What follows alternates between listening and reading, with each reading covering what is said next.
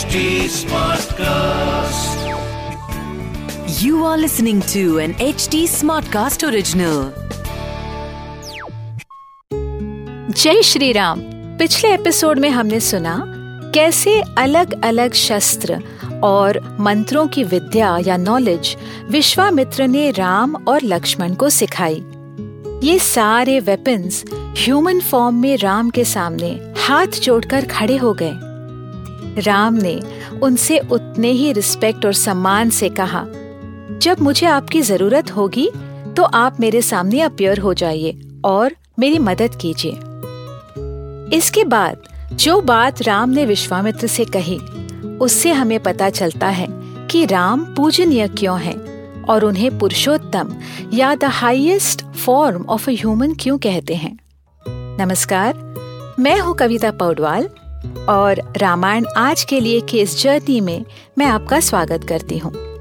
इस पॉडकास्ट में मैं आपको मूल वाल्मीकि रामायण यानी ओरिजिनल रामायण की कहानी तो सुनाऊंगी, पर हम साथ मिलकर ये भी समझेंगे कि आज के लाइफ में इस रामायण का क्या रेलेवेंस है।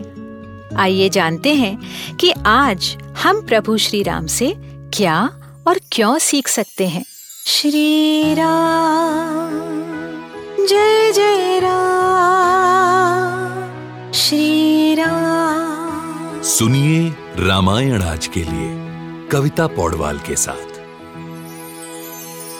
राम विष्णु के अवतार थे और इतनी सारी विद्याएं उन्हें मिली थीं। He was absolutely invincible. वह ऐसी जगह पर थे जहां उन्हें कोई भी हरा नहीं सकता था। ऐसे में कोई भी ह्यूमन सोचेगा कि मुझसे बड़ा इस दुनिया में कोई नहीं है। एक सुपीरियोरिटी आना बहुत नॉर्मल है, लेकिन कहते हैं ना, with great power comes great responsibility. Spiderman का ये डायलॉग शायद रामायण से ही इंस्पायर हुआ है। राम ने ऋषि विश्वामित्र से कहा, आपके आशीर्वाद से मेरे पास ये सारी विद्याएं हैं, अब मुझे कोई नहीं हरा सकता। इसीलिए अब आप मुझे ये भी सिखाइए कि इन शक्तियों को वापस कैसे बुलाना है या इन्हें रिवोक कैसे करना है। आप बताइए।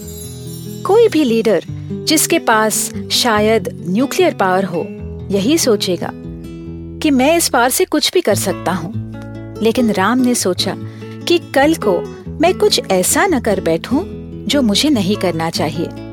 You see, power can corrupt. क्रोध में या आवेश में कोई भी पावर का दुरुपयोग कर सकता है, इसीलिए इन्हें रोकने का जरिया भी मुझे मालूम होना चाहिए। इसीलिए राम ने विश्वामित्र से ये विद्या भी मांगी और ऋषि विश्वामित्र ने उन दोनों भाइयों को ये विद्या सिखाई। इसके बाद विश्वामित्र, राम और लक्ष्मण ये तीनों आगे बढ़े और वो पहुंचे वामन के आश्रम तक। चलिए अब हम थोड़ा सा दोबारा फ्लैशबैक में जाते हैं। विष्णु ने कुल मिलाकर 10 अवतार लिए, जिसे दशावतार कहते हैं। And these forms are related to the theory of evolution. कहते हैं लाइफ स्टार्टेड इन वाटर। तो पहला अवतार था मत्स्य या फिश। दूसरा अवतार था कूर्म यानी tortoise, also known as the amphibian और इनवर्टिब्रेट। तीसरा अवतार हुआ Varaha, which is a boar, it represents vertebrates. चौथा अवतार था नरसिंह या Nrisimha, half human half animal, well more animal less human. पांचवा अवतार था वामन का, who represents a Homo sapien, a smaller form of a human. छठा Parshuram, The human who had weapons and who hunted, जो शायद ट्राइबल ओरिजिन के थे। सातवां अवतार Shri Ram, who represents the civilized society, emotions, family and some kind of a structure। आठवां अवतार Shri Krishna, who represents politics and the thinking human। नौवां अवतार था Buddha, who represents the spiritual human। और दसवां अवतार कल्कि, who is a transition to the next round of evolution या दशावतार। तो ये हुए विष्णु के 10 अवतार। Now coming back to our story, Vaman Vishnu के 5वें अवतार थे। जब तीनों लोकों पर राजा बलि ने राज्य करना शुरू किया तो अदिति और कश्यप के पुत्र छोटे से ब्राह्मण वामन बलि राजा के यज्ञ पर पहुँचे और उनसे दक्षिणा मांगी कि जो कुछ उनके तीन पैरों के माप में आ जाए वह उन्हें दक्षिणा फॉर्म में चाहिए।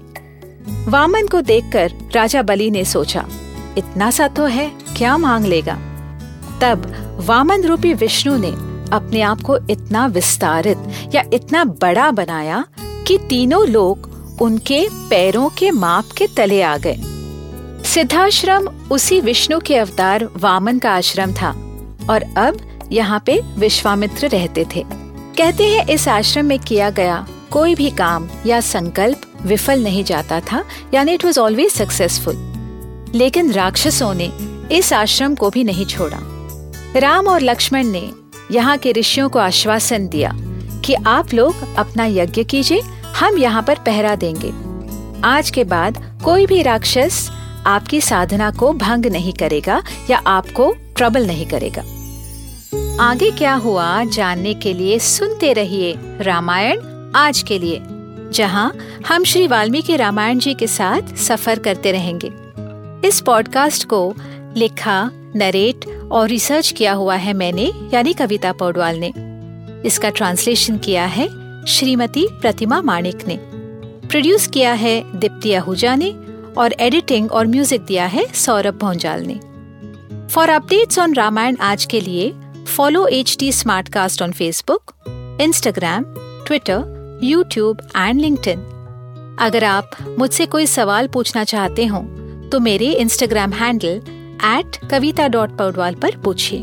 और रामायण आज के लिए की पूरी सीरीज सुनने के लिए log on to www.htsmartcast.com।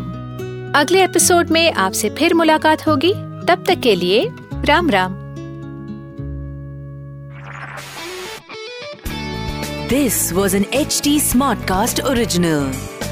HT Smartcast.